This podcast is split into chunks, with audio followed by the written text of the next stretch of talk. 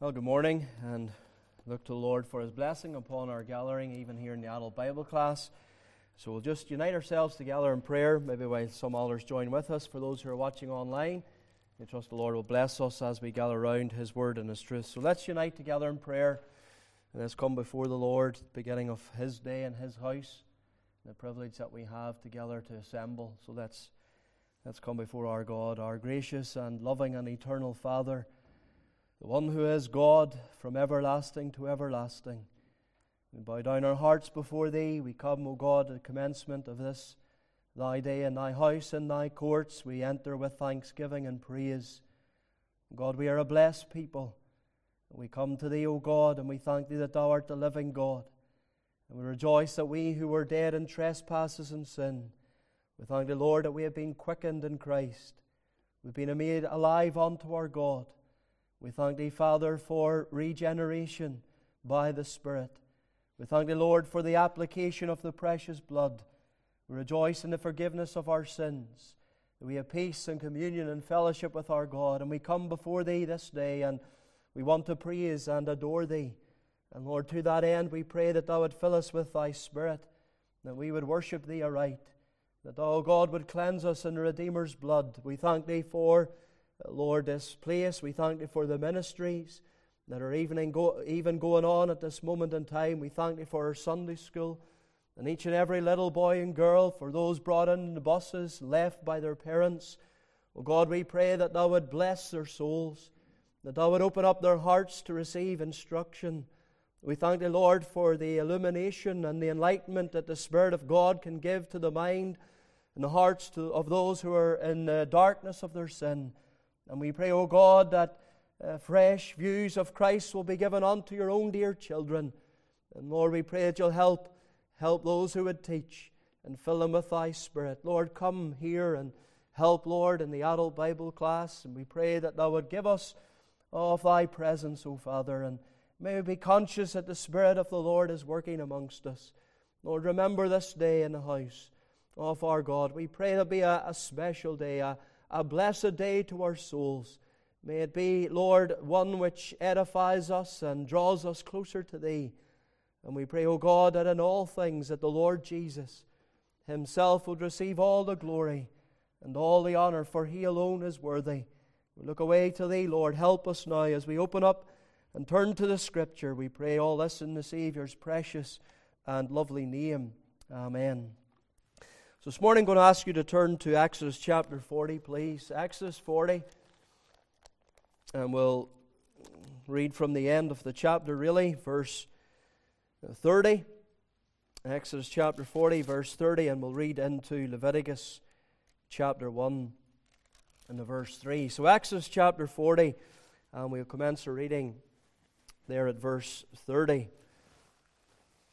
So, let's hear the word of our God. And he set the laver between the tent of the congregation and the altar, and put water there to wash withal. And Moses and Aaron and his sons washed their hands and their feet thereat.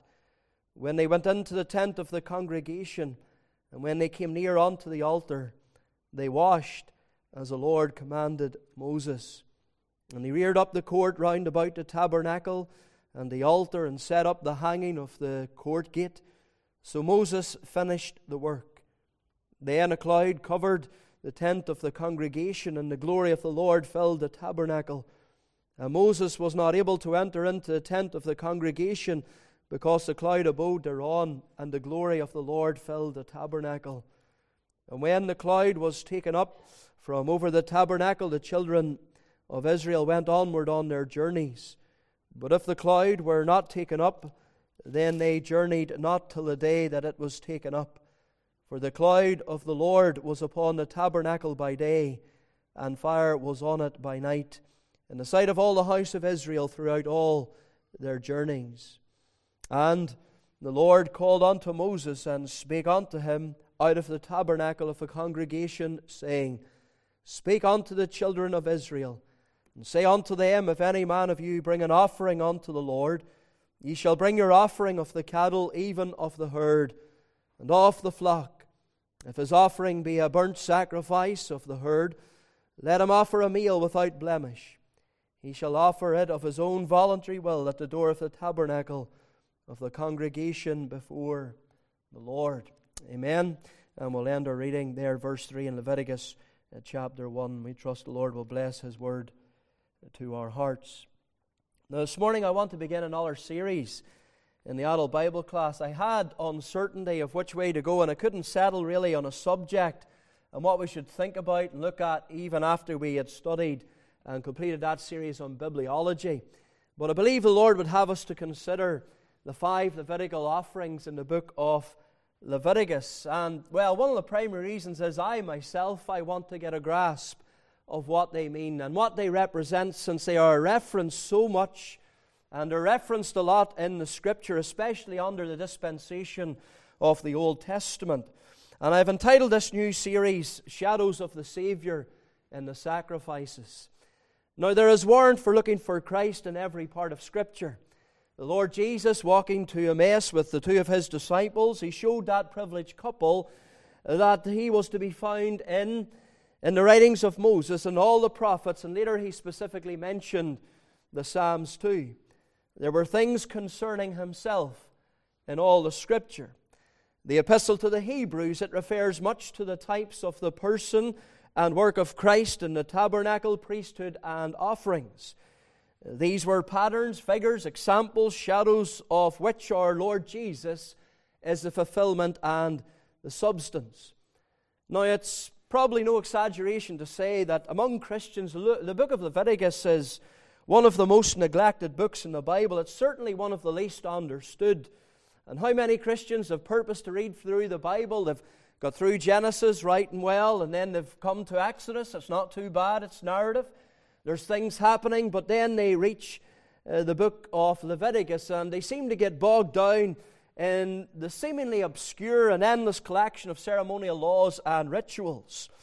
However, one man he made this comment: the book of Leviticus, like the tabernacle itself, though it may appear uh, unattractive on the outside, and may even provoke the sneers of mere passers by. It is all glorious within. And those who with reverent feet enter its portal, there will be unfolded to them no inconsiderable amount of the unsearchable riches of Christ. There are the rough badger skins without, but within there is the glory of gold and the beauty of the fine twined linen, with blue and purple and scarlet and cherubims cunningly wrought. End of quote. Now, Leviticus, it is central to the Pentateuch. And its teaching, therefore, is central to a redeemed people who have been delivered from Egypt and who are making their way to the promised land with God in the midst of them. So it's really central in this whole uh, portion of God's Word, of these first five books of the Bible, the law. And now, before we want to look at the Levitical offerings, as I said, that's what we want to look at, these five offerings. I do want to this morning give an introduction to the book of Leviticus. An introduction to the book of Leviticus. And that will be our study this morning. It will really set the foundation for us as we begin this series of the shadows of the Savior in the sacrifices. Now, we're going to look at this, an introduction to the book of Leviticus, under a number of different headings as you've probably assumed and gathered. Firstly, well, the title of the book. The title of the book. The original Hebrew title of this third book of the law, it's taken from the first Hebrew word that is translated, and the Lord called. And the Lord called. So the Hebrew title of this book, it really comes from the first word that is translated for us in the English, and the Lord called. Several Old Testament books, they take their Hebrew titles from the opening words of the book. For example, Genesis, the Hebrew title for Genesis, it comes from the words in the beginning. The same for Exodus, those opening words there. Now, these are the names. The Hebrew titles come from the opening Hebrew words. But the English title of this third book, which is Leviticus, as you well know, it comes from the Latin Vulgate version of the Greek Old Testament, the Septuagint and ludicon. That's what it really is in, in, uh, in the Latin, and therefore we get uh, Leviticus from that. And that, well, that Latin word, it means that which pertains to the Levites, that which pertains to the Levites. Now, it has to be said that it deals really with the priest and the priests in particular, not the whole tribe of Levi, of which the priests were only a part. Now, while this book it addresses the priest's responsibilities, more significantly, the priests are instructed on how they are to assist the people in the worship of God. And the people they are informed about how to live a holy life. In this book of Leviticus, it is mentioned and is quoted over 15 times in the New Testament. So that's really how we get the English title for this third book, Leviticus. Comes from the Latin, from the Greek Septuagint of the Old Testament. But secondly, what about the author and the date of this book? While Leviticus nowhere uh, contains a claim of authorship, the same kind of arguments that we use to confirm the Mosaic authorship of Genesis and Exodus are also applied to Leviticus. This is because the Pentateuch, or the first five books of the Bible, the law, they belong to that one same literary unit. So they're all one unit. Now, in addition, we have also clear internal evidence that Moses is the penman, that he is the author of the book.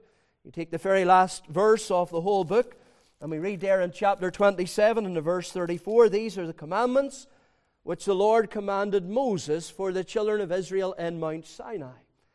And 56 times in the 27 chapters of this book, it is stated that God imparted these laws to Moses. So Moses is a pen man. Moses is the one who writes down what God has revealed. Leviticus, it contains it contains more of the actual spoken words of God than any other book in Scripture. And Moses, while it is a revelation from God and it is the Word of God, Moses, he is the pen man, he is the human author of the book. Now we find more evidence for this throughout other parts of Scripture. In Luke chapter 2 and the verse 22, it refers specifically to a passage in Leviticus, and it states that, well, that is from the book of Moses or the law of Moses. The Apostle Paul, he quoted Leviticus 18, verse 5, in Romans chapter 10 and the verse 5. And he also makes reference to the fact that that little bit that he quoted was from Moses. But I suppose the greatest testimony to the authorship of the book is from the Lord Jesus Christ, who ascribed the Pentateuch, all these first five books, to Moses. And he even referred to Leviticus himself if we compare Matthew chapter 8, verses 1 to 4, and Leviticus chapter 14, verses 1 and 4. So the Lord Jesus, He put His stamp, His seal on the authorship of the book. The human pen man was Moses, and that really hasn't been much contended uh, over the years. Now, the exodus of the children of Israel, that's really the author, but the date of the book. The exodus of the, the children of Israel out of Egypt, it occurred it occurred around 1445 BC.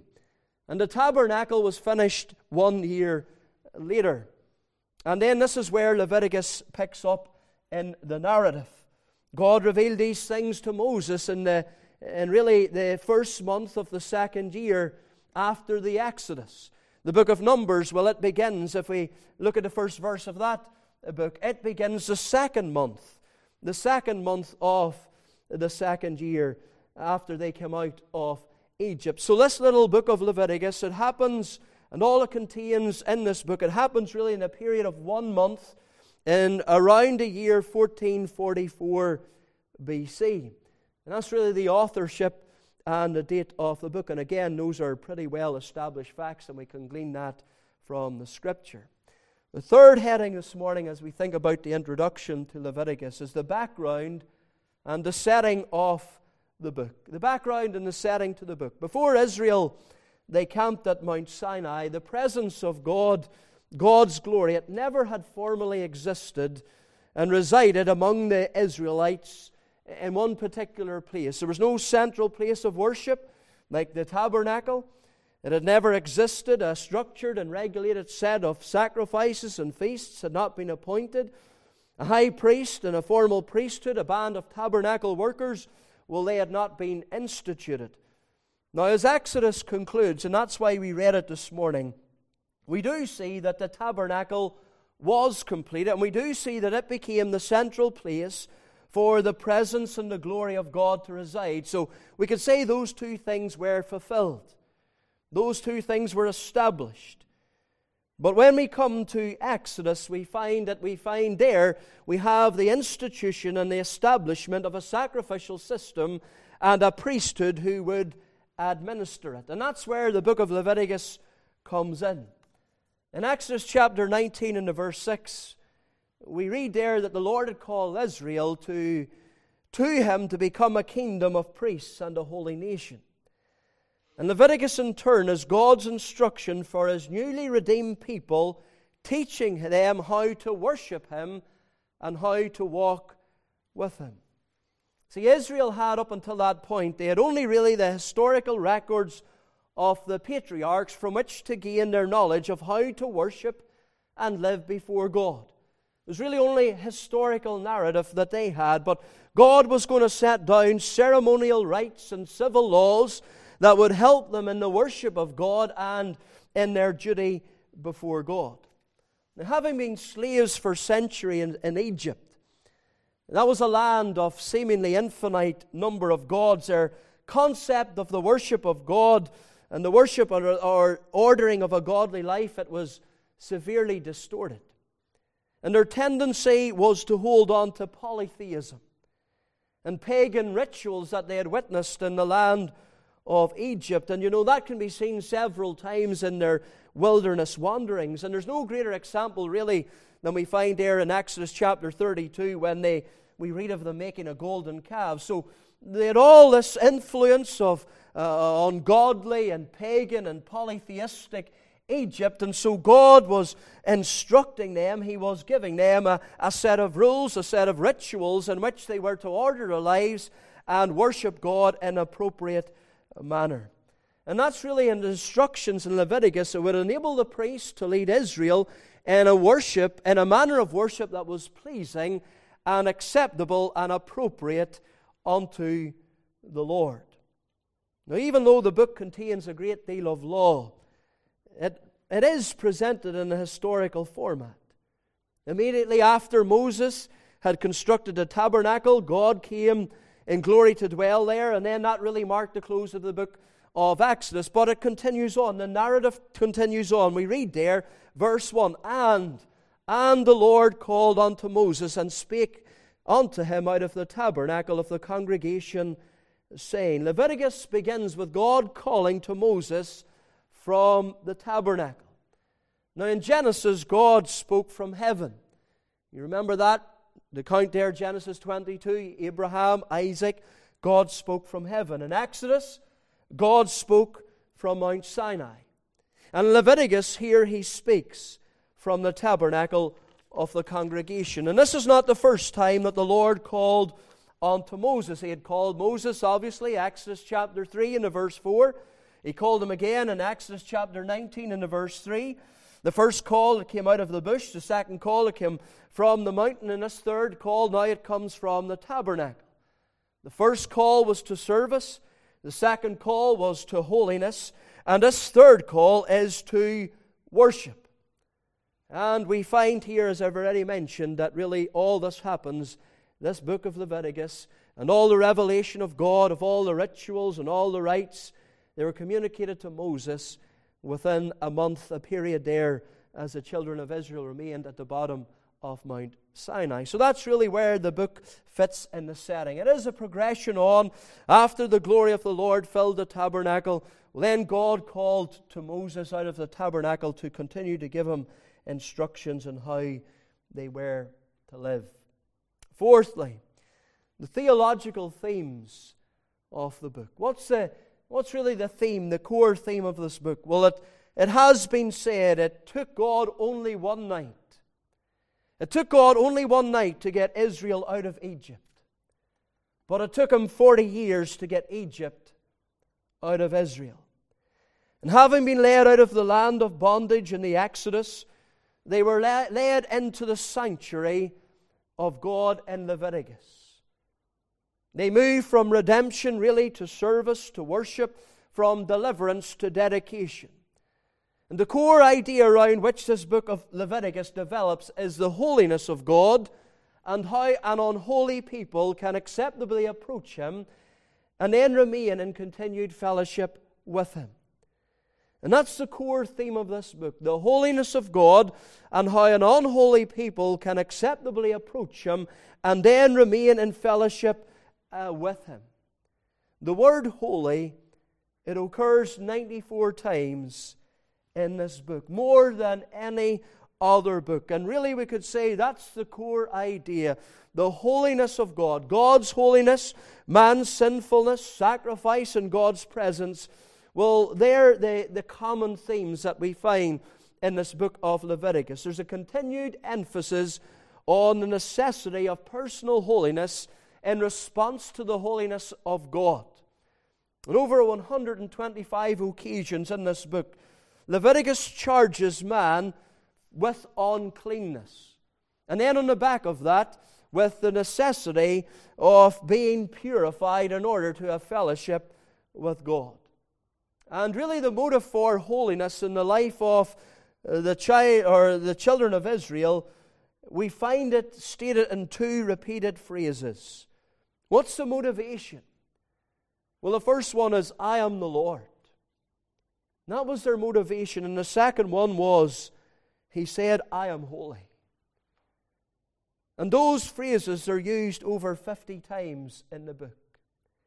That's the motivation because the Lord, of who He is and because He is holy, He said to them, He said to them in chapter 20, in the verse 7 and 8, He says, Sanctify yourselves therefore and be ye holy, for I am the Lord your God, and ye shall keep my statutes and do them.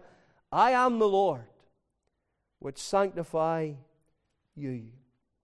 Now, with the opening word of this book of Leviticus being and, we see that there's something of a continuity between Exodus and Leviticus. Therefore, Leviticus, it cannot be read in isolation from what has gone before. In fact, it's what happens to the children of Israel in the Exodus is the foundation for what is said to them in Leviticus.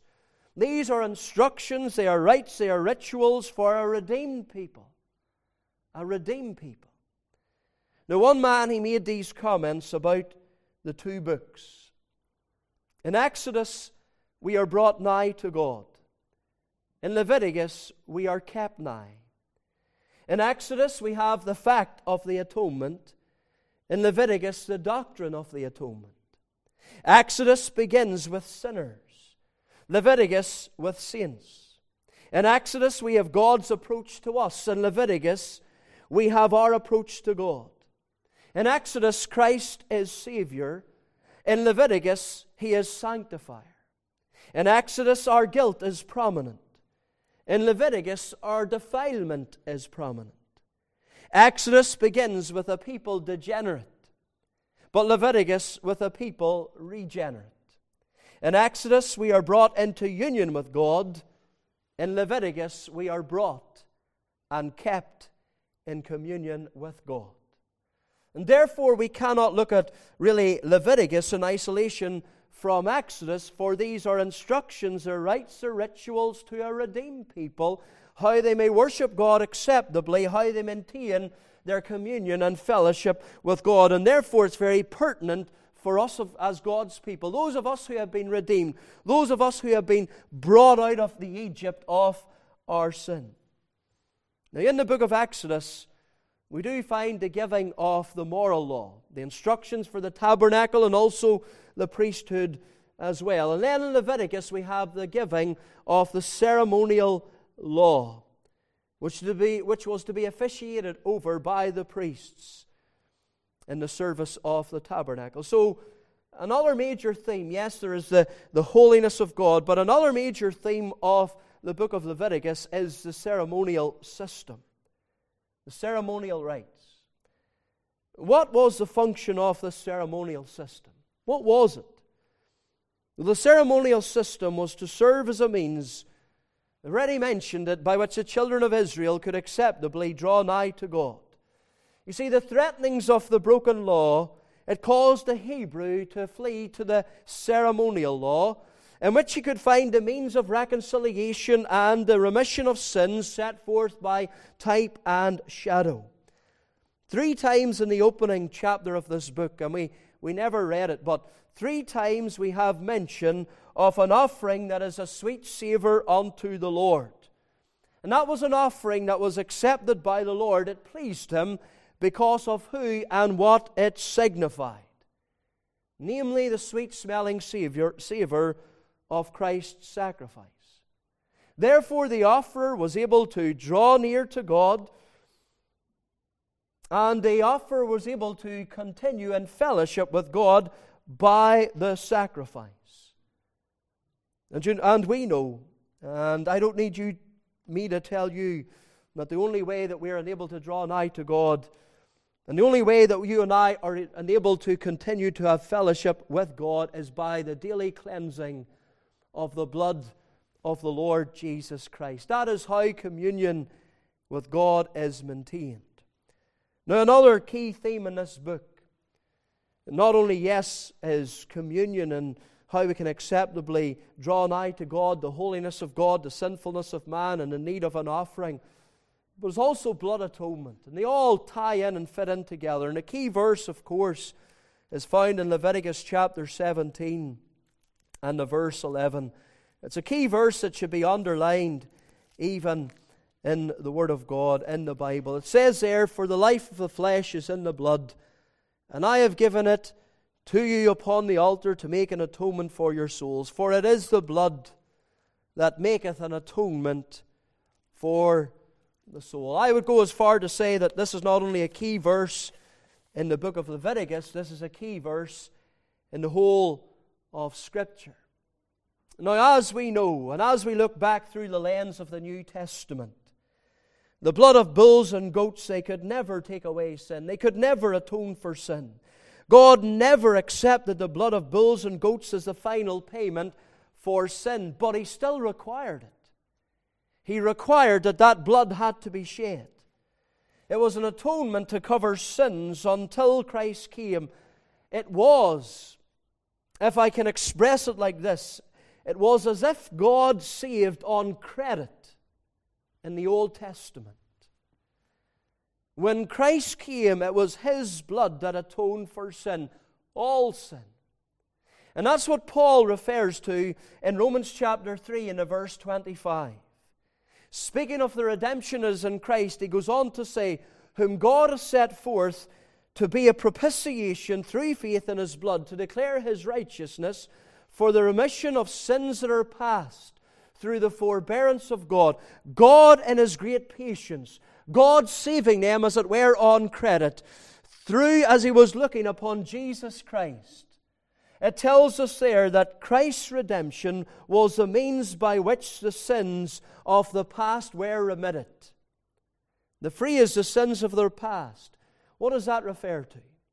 Well, it's referring back to the sins of the Old Testament period, right up until Christ actually died and shed his blood. As Isaac Watts penned in his great hymn, not all the blood of beasts on Jewish altars slain could give the guilty conscience peace or wash away its stain, but Christ, the heavenly Lamb, takes all our sins away, a sacrifice of nobler name and richer blood than they. And so we look through the telescope, the lens, the, we have to say for us, the corrective glasses of the New Testament, and we see that the blood of the sacrifices there, they were only typifying, they were only a foreshadowing of the blood of the Lord Jesus Christ. It was His blood and His blood alone that was the remission of sins that are past.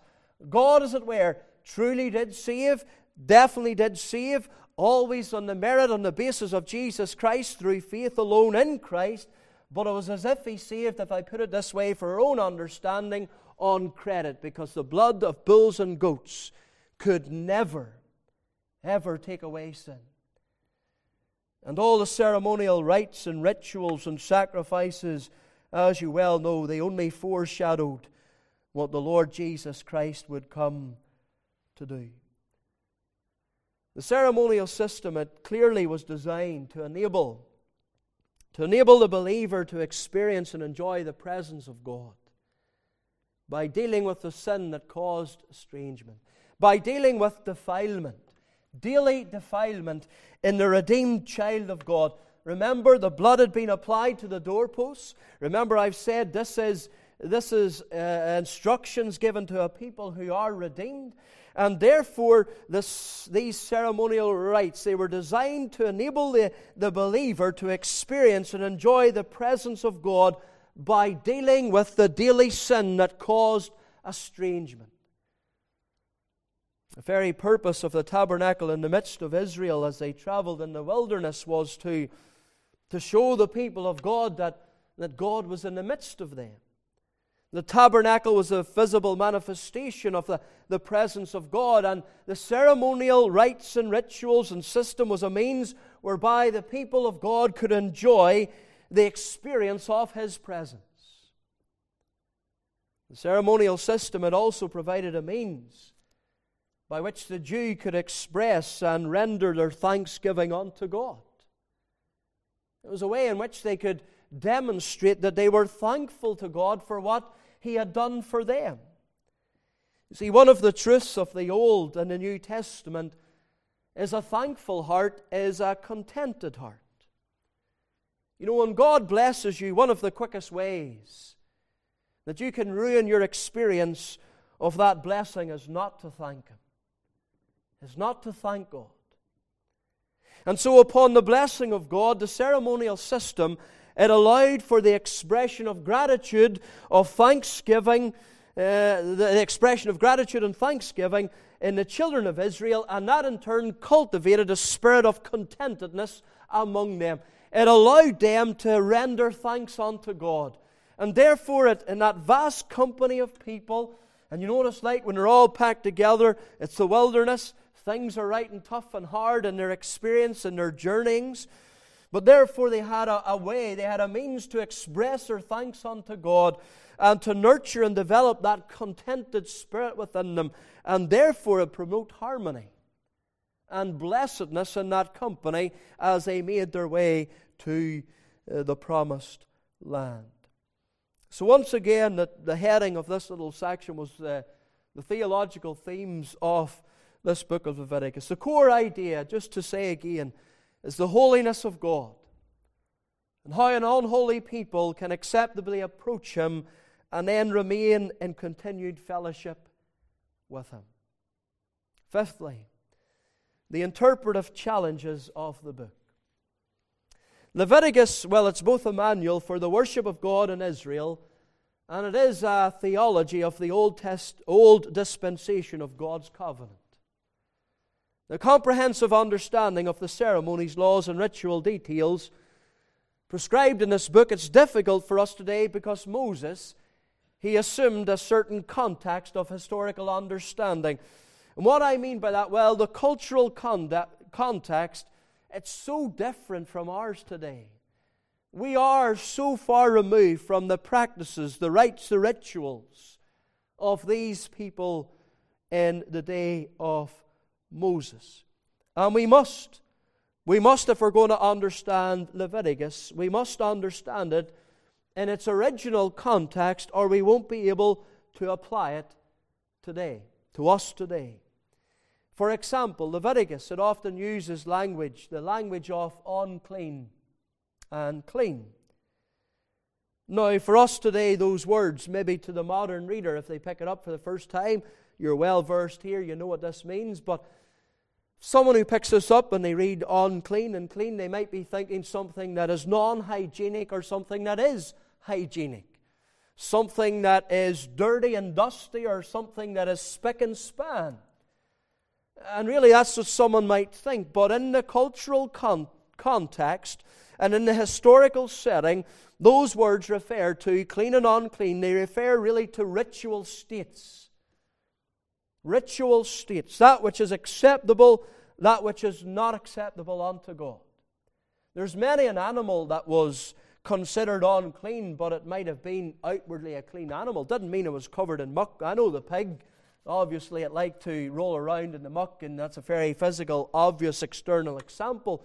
But there were other animals that were considered unclean, and you would have to say they would preen themselves and they would look after themselves. And, and therefore, as you well know, we, we must understand words like that in its cultural context.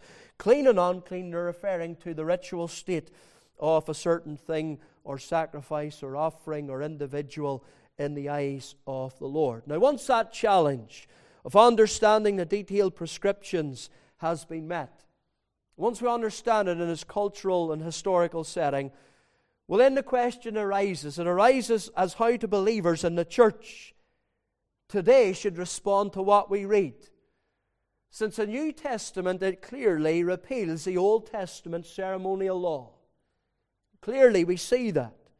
We can think of passages such as Acts 10, verses 1 to 16, and that's the account there of Peter's vision and the animals coming down in the sheet. But we see there that it's repealed. The ceremonial laws, uh, the civil laws, most of them, the majority of, I should say, the, the ceremonial laws are, civil laws, some of them uh, still do apply, but the ceremonial rites and rituals, they are repealed in the New Testament. We also think of Colossians chapter 2 and verse 16, and it speaks there about those certain feast days. But that's all past and gone. The New Testament also does away with the Levitical priesthood. We could think of 1 Peter chapter 2 and the verse 9, how the church of Christ is now the priesthood. Think of Revelation 1 verse 6. We also have in the New Testament, we have the institution of the new administration of God's covenant by the preaching of the gospel and by the observance of the two ordinances, the, the Lord's table and baptism. So, therefore, how are we to understand Leviticus? What we read here in Leviticus, ceremonial rites, in the light of all that, of all what we now know and experience in the New Testament.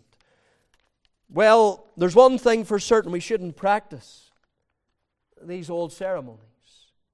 There is no need to, since they have been fulfilled in Christ. They're fulfilled in Christ. Rather, we should be looking for the spiritual significance in them the interpreter, as we look at this, we're challenged to compare what we find in this book with what the New Testament writers present by way of types and analogies based on the tabernacle and the ceremonial aspects of the law. And we're to do that to learn valuable lessons concerning Christ, his person, his work, and the new covenant.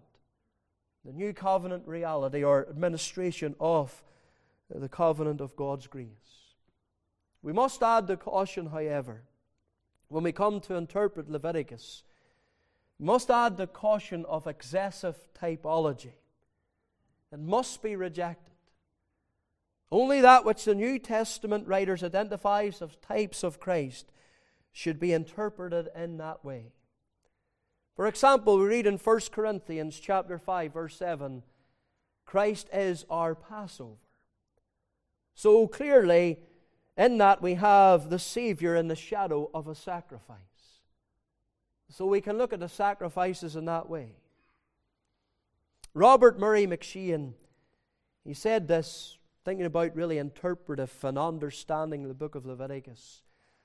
He said, The Jews look upon a veiled Savior whom they had never seen unveiled. We, under the New Testament, look upon an unveiled Savior and going back to the Old Testament, we can see far better than the Jews could the features and the form of Jesus, the beloved, under that veil. We are a blessed people indeed. We truly are this side of the cross. In this new dispensation of the administration of God's covenant of grace, we're a truly blessed people. I was thinking about that just in the room Uh, across before I come in here. You think of all the natural advantages. Now, I know we need a supernatural advantage and enablement and enlightenment of the Holy Spirit if we're ever going to understand these things. I understand that. That's indispensable. But you think of the natural advantages that you and I have. What natural advantages? Well, we have the full copy of the Scripture, we have a faithful translation. Another thing I thought, we have the ability to read these things. We have we live in an age of education. We're not illiterate. God has given us faculties of our eyes, of our minds, of all these things. God has given us reason, and we live on this side of the cross, and we have every natural advantage. We have commentaries, we have concordances, we have sermons. We have so much with which we can look back into Leviticus and glean an understanding and see shadows of our Savior in the sacrifices. We are truly a blessed people indeed. The Jews, they looked upon a, an unveiled Savior. And yet, still by faith, they saw him. They saw him, but truly, brethren and sisters, how much clearer and brighter should we not see our Savior? With all our natural advantages, and yet with all the blessedness of the supernatural help and aid and enablement and enlightenment of the Holy Ghost. The best commentary, the best commentary on the book of Leviticus to help us understand what we find there is the book of Hebrews. The book of Hebrews. If you want a commentary by a, a man more up to date, we might say an old divine, Andrew Bonar, would be the book to get on Leviticus. So, the interpretive challenges of the book. Sixthly, the outline of the book. We need to move quicker, quicker here. This is the last point. So, sixthly, this morning, the outline of the book. There are, of course, there are varying, there are varying ways and schemes that men have set forth to outline this book, but the most basic is that it falls into two major sections sacrifice, sanctification. Or you could look at it like this the way to God and the walk with God. The first 16 chapters of Leviticus, they constitute the first section sacrifice or the way to God. And they, that section contains at least four things. Firstly, in chapters 1 to 7, we see the regulations relating to the five Levitical offerings that we're looking to study. Those, those regulations are gone over twice in those first seven chapters, once in chapters 1 to 5, and then they're repeated in chapters 6 and 7. In chapters 8 to 10, we see the formal initiation of the Aaronic priesthood. In chapters 11 to 15, we have the discussion of the distinction between that which is clean and unclean. And then in chapter 16, we have, we have the instruction for the Day of Atonement, Yom Kippur, set forth. In the second section, sanctification or walk with God, the final 11 chapters of the book, we have certain ceremonial and civil laws for the people, for the priests, how they were to worship, how they were to conduct themselves in the land of Canaan, and what vows they were to offer in order that they might be a holy people serving a holy God. Now, I've mentioned there that in Leviticus 1 to 7, we have the five Levitical offerings described. It's described in order, chapters 1 to 5, and then we have it repeated in chapter 6 and 7. Now, why is that the case? Why is it given once and then why is it repeated? Well, the first time they're described, they're described from the standpoint from the one from the one who wants to come into fellowship with God, from the one who is making the sacrifice, from the viewpoint of the one who wants to thank God. The second time that they are given, they are explained from the standpoint of the requirements of the mediator or the priest, the one who is officiating over the offering of the sacrifice. And in that way, we get a fuller understanding of the offering as it's dealt with from those two aspects of the offerer and the officiate. And that's why it's repeated. Now, the five principal offerings outlined in the first seven chapters they are the burnt offering, mentioned first, that's followed by the meat offering. Then, in the central place, is the peace offering. Then we have the sin offering, and finally the trespass offering. Now, there's other offerings mentioned or referred to as auxiliary offerings, as what men refer to them as. We could think of the drink offering that was offered along with some of the sacrifices. It was poured out. There's an off, another offering, it's only mentioned in, in Nehemiah 10 and Nehemiah 13. It's called the wood offering. And that was when people brought wood that the fire on the altar would continually burn. But the five main Levitical offerings will each have, own, have their own distinctive features. But they all have this in common. They all portray. And each in their own particular way, they represent and they set forth something of the person, the ministry, the offices, and the perfections of the Lord Jesus Christ. Just as all the four Gospels present Christ, but each with his own particular aspect and, and emphasis, so the offerings, with all their differences, they unite to give us a full orbed picture of the Saviour in the loveliness of his life and his character and the wonder of his sufferings and death. It's important for us to recognize that the offerings that are spoken of in Leviticus chapter 1, verses, or Leviticus chapter 1 to, to, to chapter 7, they're different from the sacrifices of the great festivals. Some of those sacrifices, those great festivals and feasts, are described in Exodus. They're described later on in Moses' writing and in his other books. And we do also find some of them here in Leviticus. Those sacrifices, those festivals, those feasts, they were corporate gatherings of the whole of Israel where they had to offer the obligatory sacrifice. But these five offerings, these five sacrifices in the first seven chapters of Leviticus, they're, they're different from those festival and feast sacrifices. They are voluntary sacrifices. Notice the language that God speaks to Moses in verse 2. He says, Speak unto the children of Israel and say unto them, If, if any man of you bring an offering unto the Lord, ye shall bring your offering of cattle, even of the herd and of the flocks. There is no command that this sacrifice must be bringing, brought. There's no command at what time it should be offered. This is a voluntary sacrifice, it's a personal sacrifice. It's not something that has to be done at the same time as the rest of Israel. This is done when the individual feels they need to do it. Perhaps they feel they come to an understanding of the defilement of their sin. They need forgiveness. Well, then, bring then the offering. Or they want to, as it were, thank God for some of His blessings. They would bring an offering. Or they want to consecrate themselves afresh to God. They would bring an offering. They are for personal reasons, they are personal offerings unto the Lord. So often we might be inclined to think that in the old dispensation, covenant religion, it was often and it was only corporate and external. Whereas in the new dispensation, New Testament age, well, religion, it's more personal, it's more internal. Well, that's a false dichotomy. And we have it here set forth in these offerings. These were personal, these were voluntary, these were brought when the individual came to feel, to experience, to understand their need of bringing them unto the Lord. The prophets, the prophets later on, well, they especially focused on the heart, the heart of the one bringing these offerings. That it was right before God, internal, personal religion, or, or else, you know, that offering, it meant nothing to God. And so these sacrifices, unlike the sacrifices of the festivals, the feasts, they were voluntary, they were personal, they were spontaneous.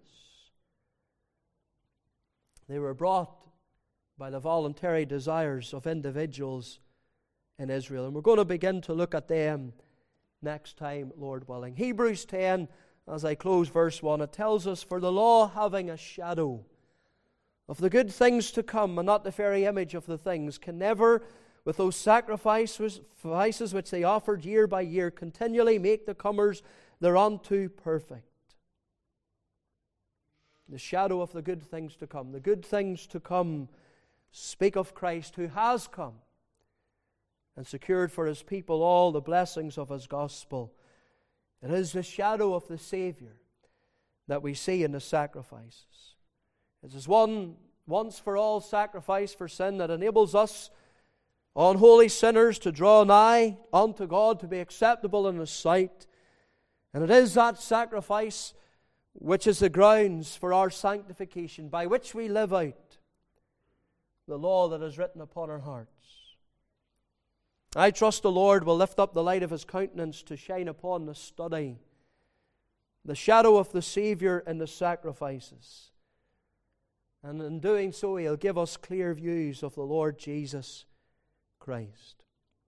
May the Lord bless his word to our hearts, and next time, Lord willing, we'll begin to look at the first of the five Levitical offerings in this book of Leviticus. Let's unite together in prayer. Father in heaven, we come to Thee, Lord, at the commencement of this study. And we thank the Lord for the helps that Thou hast given to the church. or men of old who have wrote commentaries, who have searched and read and studied these things. But Lord, most of all, we come to Thee and we ask Thee for the help, the enablement of the Holy Spirit.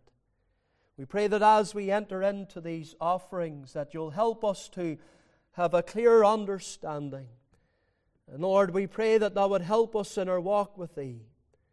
Help us, Lord, as a redeemed people who have been brought out of the Egypt of this world, who have the blood applied to our souls. Help us to worship Thee and to walk with Thee as we ought.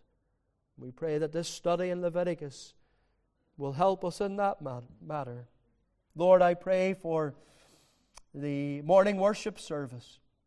And I would help thy servant as he preach the word. And Lord, that you'll help us now in this little time of prayer in which we can prepare our hearts and call upon thy blessing. Hear us, Lord, and do us good. Pray this all Jesus' precious and lovely name. Amen.